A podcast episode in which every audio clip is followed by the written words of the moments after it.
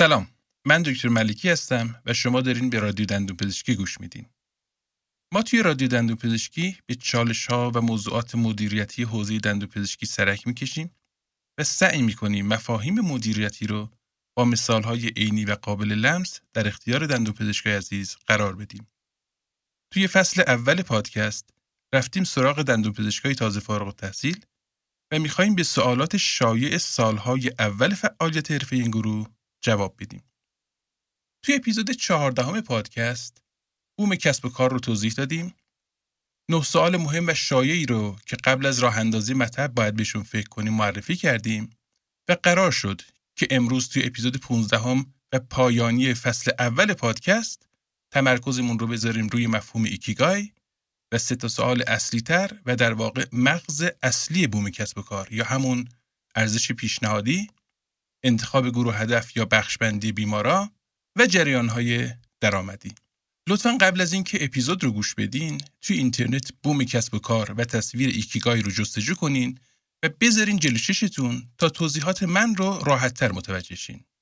ایکیگای ترکیبی هست از دو واژه ژاپنی شامل ایکی به معنای زندگی و کای گای به معنای اثر، ارزش و نتیجه. ترکیب این دو واژه شده ایکیگای یا همون مفهوم زندگی. اینکه مفهوم ایکیگای توی کسب و کار چه کاربردی داره امروز می‌خوایم راجع به اون صحبت کنیم. میگن قبل از اینکه کاری رو راه بندازین چهار تا سوال از خودتون بپرسین. یک من چه کاری رو دوست دارم؟ دو من چه کاری رو خوب بلدم؟ سه از چه کاری می‌تونم پول در بیارم؟ و چهار دنیا به چه کاری نیاز داره؟ اگه جواب شما به این چهار تا سال هم مسیرن دیگه تو شروع کار شک و شبهه به خودتون راه ندین و امروز و فردا نکنین. این ایکیگای شماست و همون کاریه که شما باید انجامش بدین و می‌تونه به زندگی شما معنا و مفهوم بده. ولی اگه همه جواب ها توی مسیر نبودن چی؟ اینجاست که پای انتخاب و سبک سنگین کردن پیش میاد. از ترکیب های دوتایی و ستایی این سوال ها هم مفاهیم با معنایی بیرون میاد. تصویر ایکیگای رو که گذاشتین جلو چشتون. اگه کاری که دوستش دارین همون کاری که دنیا بهش احتیاج داره مأموریت شما در زندگی مشخصه.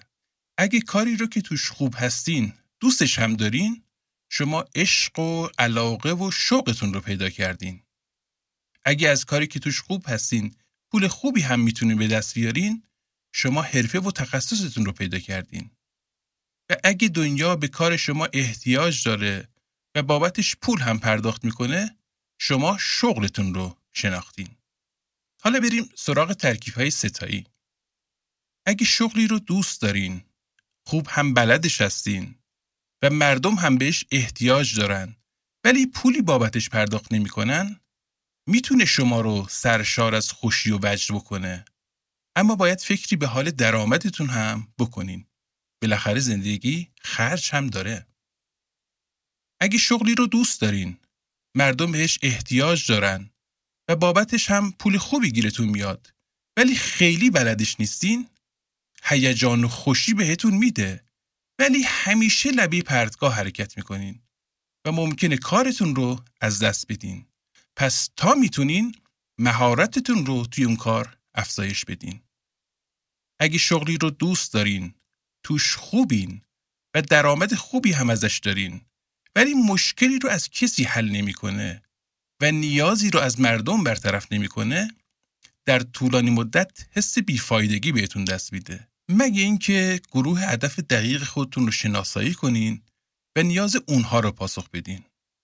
و نهایتا اگه کاری رو خوب بلدین و مشتری دارین که پول خوبی هم بابتش بهتون میده ولی کار رو دوستش ندارین حس پوچی بهتون دست میده و این خیلی بده.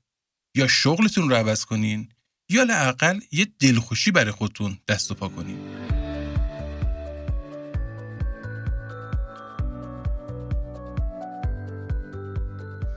مفهوم ایکیگای رو می‌ذاریم کنار و میریم سراغ سه تا سوال اصلی بوم کسب کار. یا همون گروه هدف یا بخشبندی بیماران، ارزش پیشنهادی و های درآمدی. و کمی عمیقتر میشیم توی این سه تا سوال که اساره، چکیده و ستون فقرات کسب و کار ما رو تشکیل میدن. نه که بقیه سوال ها مهم نیستن اینا خیلی مهمتر و پایه‌ای ترن. اول انتخاب گروه هدف یا بخشبندی بیمار. قبول داشته باشیم یا نه، بخوایم یا نه و باورش کنیم یا نه، دندون پزشکی یه کار کاملا تخصصیه با کلی ریزه کاری و هیچ کس نمی‌تونه به تنهایی از پس همه کارها بر بیاد. پس باید ببینیم چه کاری رو خوب بلدیم و چه گروهی به این خدمات نیاز دارن و بابتش پول میدن. بذارین یه مثال از جراحی فک و صورت بزنم.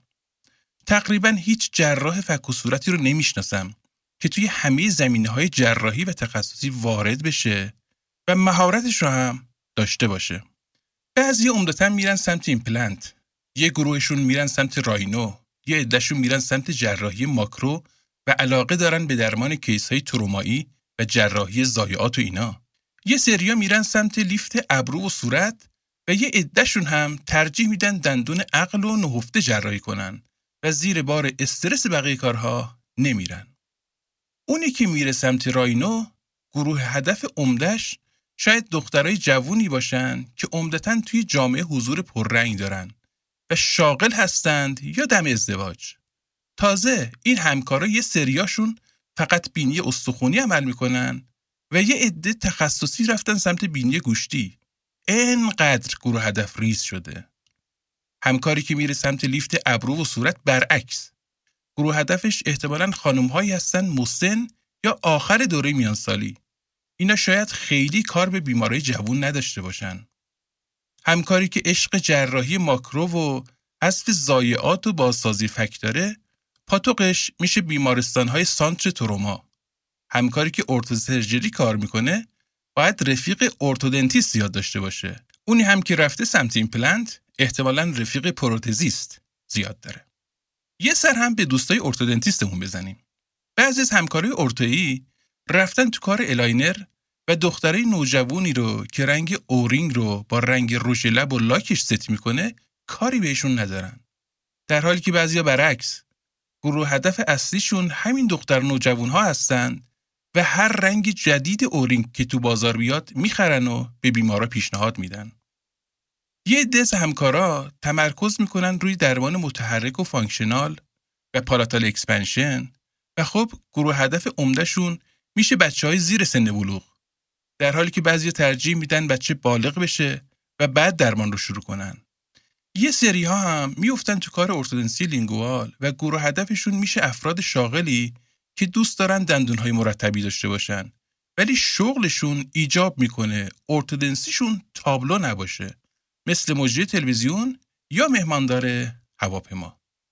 همکارای جوونتر چیکار می‌کنن؟ یه سری از همکارای جوونتر که تازه مطب زدن میرن سمت قرارداد با بیمه برای جذب بیمار. این انتخاب کلی معنا پشتشه. یعنی باید اکثر درمانهای عمومی رو انجام بده با هر بیماری که بیمه معرفی می‌کنه کنار بیاد. حوصله کار کردن با بیمه و رعایت ضوابط بیمه رو داشته باشه. مطبش رو جایی بزنه که اون بیمارا راحت تر بتونن بهش مراجعه کنن. چون تعرفه های بیمه پایینه باید خیلی روی کنترل هزینه تمرکز کنه. پرداخت های با تأخیر بیمه رو به جون بخره و کلی ریزکاری دیگه. یه عبارتی داریم به اسم پرسونای گروه هدف که میگه عمده بیمارای خودتون رو در قالب یه شخصیت واحد تجسم کنین. مثلا همکار متخصص اطفال که علاقه زیادی داره به درمان تحت بیهوشی ممکنه پرسونای بیماراش این باشه. بچه زیر ده سال با کلی دندون خراب که اصلا تو مطب همکاری نمی‌کنه با والدینی که از پس هزینه اتاق عمل برمیان و از نظر فرهنگی می‌تونن با قضیه بیهوش کردن بچه برای درست کردن دندونهاش کنار بیان. با این پرسونای دقیق حالا گروه هدف کاملا مشخص شده و همکارمون باید بره سراغ مرحله بعد و شناسایی دقیق نیازهای گروه هدف تا بتونه ارزش پیشنهادی مورد قبول و محبوب اونها رو ارائه بده. اگه می‌خواین مطبتون رونق بگیره برای انتخاب گروه هدف، آشنایی با پرسونای مخاطب و شناخت خواسته ها، نیازها و ترجیحاتش حتما وقت بذارید.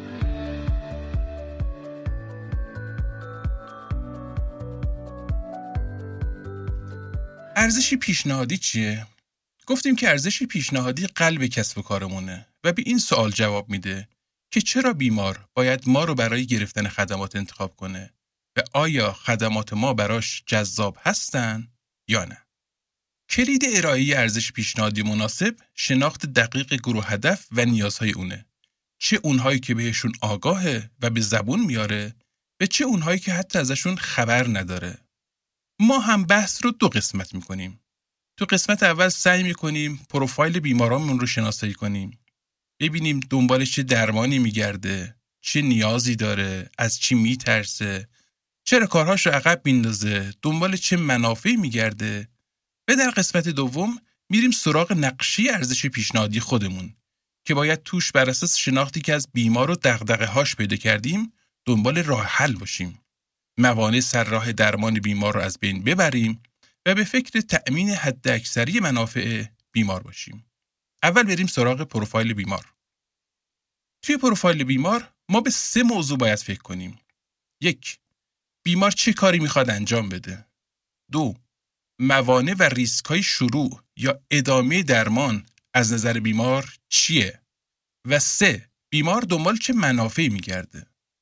بیمار از دو جنبه به خدمات ما نگاه می‌کنه. یکی از جنبه پشتیبانی مثل نحوه نوبتدهی، زمان انتظار، سهولت دسترسی به پزشک و امکان مشاهده نمونی درمانهای پزشک در رسانه اجتماعی. و یکی هم از جنبه حرفه‌ای و تخصصی. از این منظر بیمار سه تا کارکرد از ما انتظار داره. یک، کارکرد functional مثل اینکه دردش رو ساکت کنیم، براش جرمگیری انجام بدیم تا لثش سالم بمونه، دندون پوسیدش رو ترمیم کنیم. دومیش کارکرد اجتماعیه. بیمارها می‌خوان با درمانهای دندون پزشکی خوب به نظر برسن. مثلا دندونهای سفید و مرتب داشته باشن یا پیش فلان دکتر برن درمانشون رو انجام بدن. و سوم کارکرد احساسی. بیمارا دنبال حس خاص بودن هستن و می‌خوان از اینکه درمانشون رو پیش ما انجام میدن احساس امنیت بکنن. مثلا می‌خوان با رفع بوی بد دهان حس امنیت در روابط عاطفیشون داشته باشن یا اونقدر جو مطب سبک باشه که ترس و استرس بیمار از بین بره. دوم موضوع توی شناخت پروفایل بیمار اینه که بیمار از چی میترسه یا موانع شروع درمانش کدومه. موانعی مثل نداشتن پول یا وقت کافی می‌تونه جلوی شروع درمان رو بگیره. درمانهایی که با ریسک همراهن و ممکنه با شکست همراه بشن احتمال شروع درمان رو کم می‌کنه. از نظر functional بیمار ممکنه بگه این درمان فایده ای نداره و مشکل منو حل نمی‌کنه یا عوارض جانبی داره. پس زیر بار درمان نره. مثلا به خاطر نگرانی از مسمومیت با جیوه درمان با آمالگام رو قبول نکنه. یا از نظر اجتماعی بگه من اگه دندون جلوم رو بکشم بد به نظر می‌رسم. پس با همین دندون لق کنار میام. یا از نظر احساسی میگه من هر وقت جرمگیری می‌کنم حس بدی دارم و فکر می‌کنم دندونام داره خراب میشه. پس با جرم کنار میام نه با جرمگیری. بعضی وقتها هم خدمات پشتیبانی نامناسب مثل زمان انتظار زیاد یا صف طولانی باعث میشه بیمار از خیر درمان بگذره. سومین موضوع توی شناخت پروفایل بیمار منافعی هست که بیمار دنبال می‌کنه. طبیعیه که بیمار دنبال حد اکثر منافع میگرده مثل درمان ارزونتر، تصویه قسطی، پکیج کامل درمانی و ارائه خدمات نوین و بروز. این منافع از نظر بیمار ارزش یکسانی ندارن و باید ببینیم کدوم ها از نظرش مهمترن و ارزش پیشنهادی متناسب با اون رو ارائه بدیم. حالا که گروه هدفمون رو انتخاب کردیم، انتظاراتش، هاش، موانع و منافعش رو شناختیم، نوبت می‌رسه به ارائه پیشنهاد جذاب و کاربردی.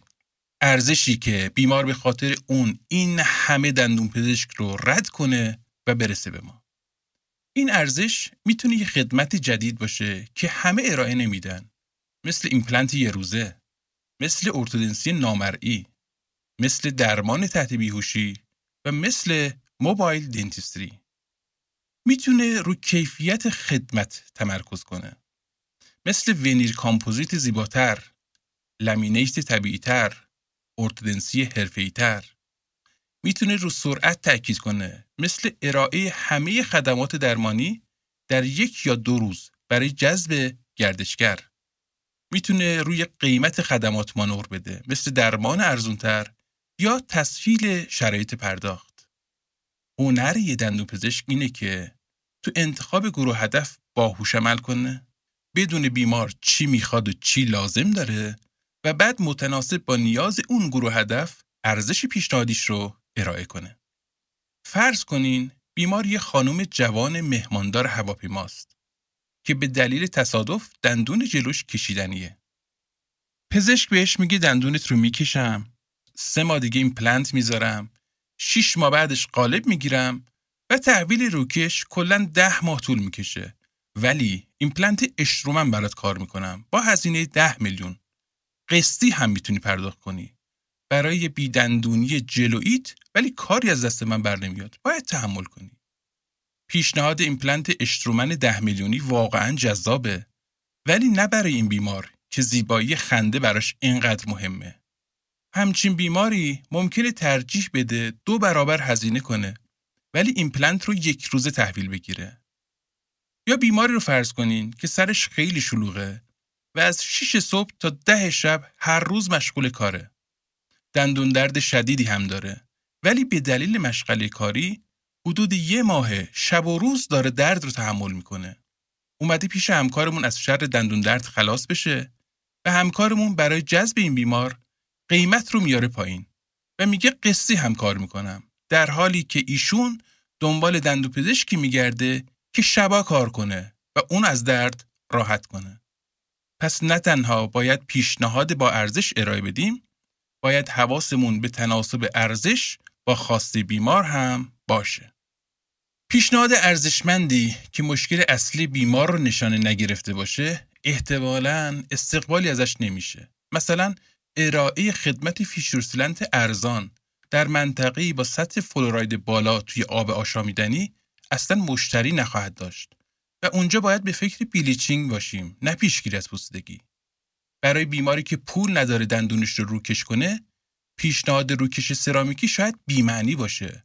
در حالی که خود این درمان برای یک گروه هدف دیگه کاملا جذاب و با ارزش به حساب میاد. پس پیشنهاد ما باید در سه سطح تناسب رو رعایت کنه. یک تناسب راهکار مشکل یعنی راهکار ما باید به درد اون مشکل بخوره.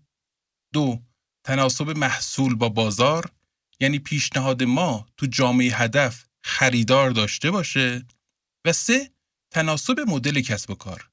پیشنهاد جذاب ما برای بیمار باید از نظر مالی برای خودمون هم جذاب باشه و تهش ورشکستگی ما نباشه. یه توصیه خیلی مهم. از فکر اینکه یه پیشنهاد کامل که همه خواسته های بیمارامون رو با هم برآورده کنه بیاین بیرون.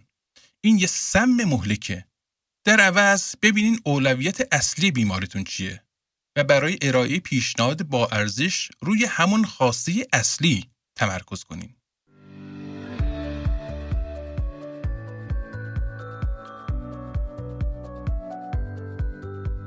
سومین سوال مهم توی هر کسب و کاری اینه که درآمد اون کسب و کار از کجا تعمین میشه و چه جوری؟ جریان های درآمدی مختلفی وجود داره مثل حق مالکیت، من یه جنس رو می‌خرم مالک اون جنس میشم و بعد با یه سودی میفروشمش. حق استفاده. به هر اندازه ای که از موبایل استفاده کنیم مخابرات درآمد به هم می‌زنه. پورسانت. بنگاه املاک درصدی از مبلغ معامله رو به عنوان کارمزد یا پورسانت برمیداره. تبلیغات. تلویزیون به ازای هر ثانیه تبلیغات از کسب کارها پول می‌گیره و خیلی روش های متعدد دیگه. جریان درآمدی غالب توی مراکز دندوپزشکی درآمد به ازای خدمته. یعنی چی؟ ما به ازای هر خدمتی که برای بیمار انجام میدیم ازش پول می‌گیریم. البته. یه زمان ما مطب داریم و خودمون به صورت مستقیم خدمات میدیم و از بیمار پولش رو می‌گیریم. یه زمان کلینیک زدیم همکارای دیگه کار می‌کنن و درصدی از درآمد اونها رو برمیداریم یه زمان هم توی کلینیک کار می‌کنیم و درصدی از درآمد کلینیک به ما می‌رسه. با توجه به مزایا و معایب هر کدوم از این جریان های درآمدی ما باید مسیر خودمون رو مشخص کنیم. تا یادم نرفته یه موضوع خیلی خیلی مهم دیگر رو باتون در میون می‌ذارم. اگه فرض بگیریم که مطب یه بنگاه اقتصادیه بر اساس گروه هایی که با ما کار می‌کنن و از ما خدمات می‌گیرن ما سه نوع کسب و کار داریم. اولیش B to C ـه. Business to customer.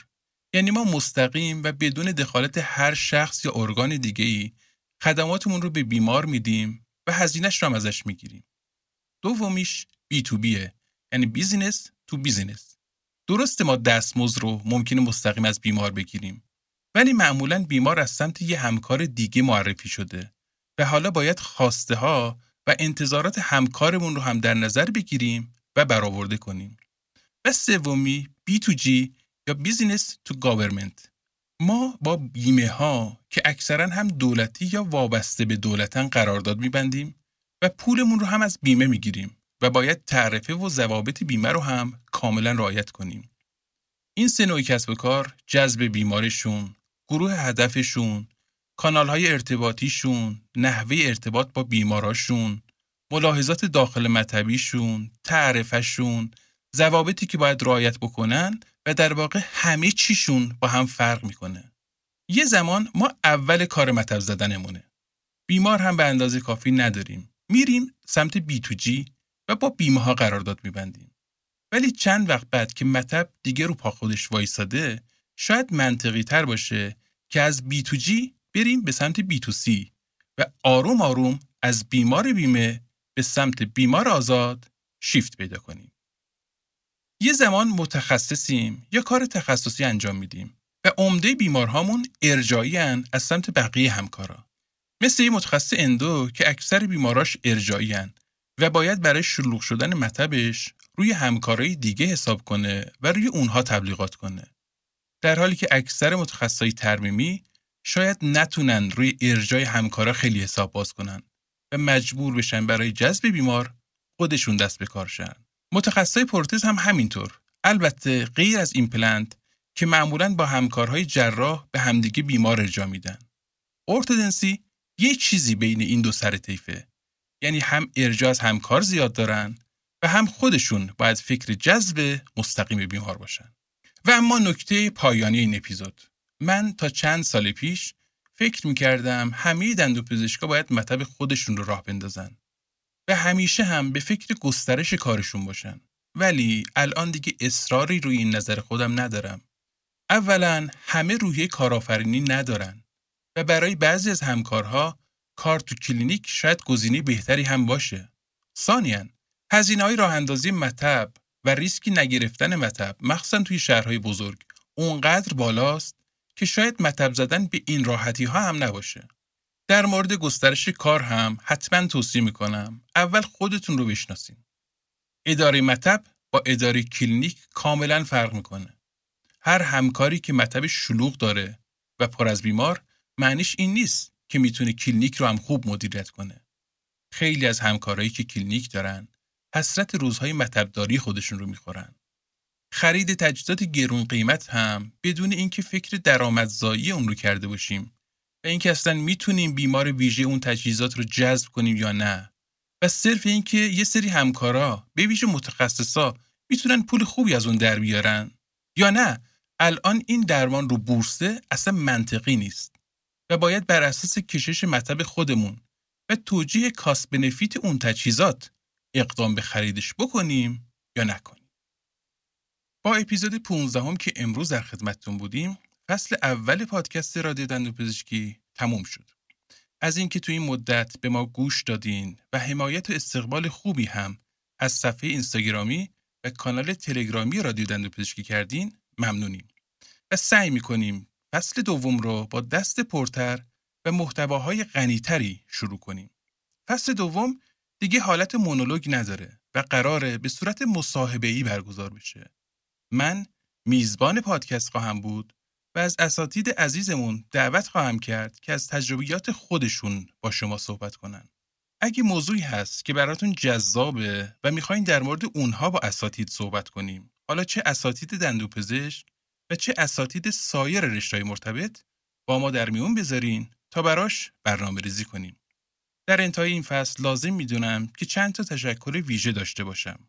اول از مشوقین خودم برای راه اندازی پادکست و در صدر اونها از دکتر دانشور عزیز بعد از استودیو صداهای همراه که زحمت ضبط و edit پادکست ها رو بهشون دادم از همکارها و page هایی که رادیو دندونپزشکی رو به همکارا توصیه کردن و نهایتا از همه همکارهایی که با گوش دادن به پادکست و همراهی با صفحه اینستاگرام ما رو به ادامه کار دلگرم کردن. از همتون ممنونم.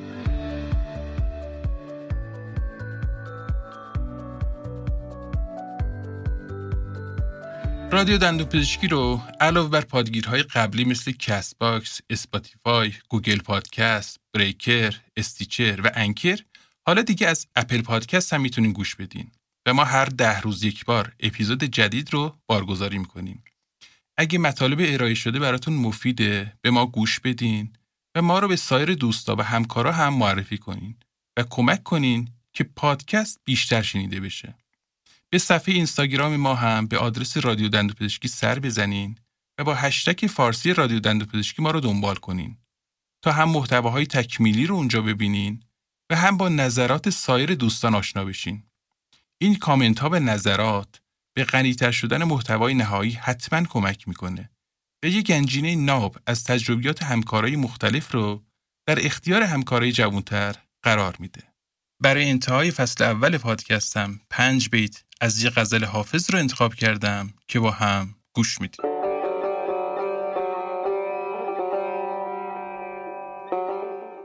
دوش وقت سحر از قصه نجاتم دادند و ظلمت شب آب حیاتم دادند. بی خود از شعشعه پرتو ذاتم کردند. باده از جام تجلی صفاتم دادند. چه مبارک سحری بود و چه فرخنده شبی آن شب قدر که این تازه براتم دادند. بعد از این روی من و آینه وصف جمال که در آنجا خبر از جلوه ذاتم دادند. من اگر کام روا گشتم و خوشدل چه عجب؟ مستحق بودم و اینها به زکاتم دادند.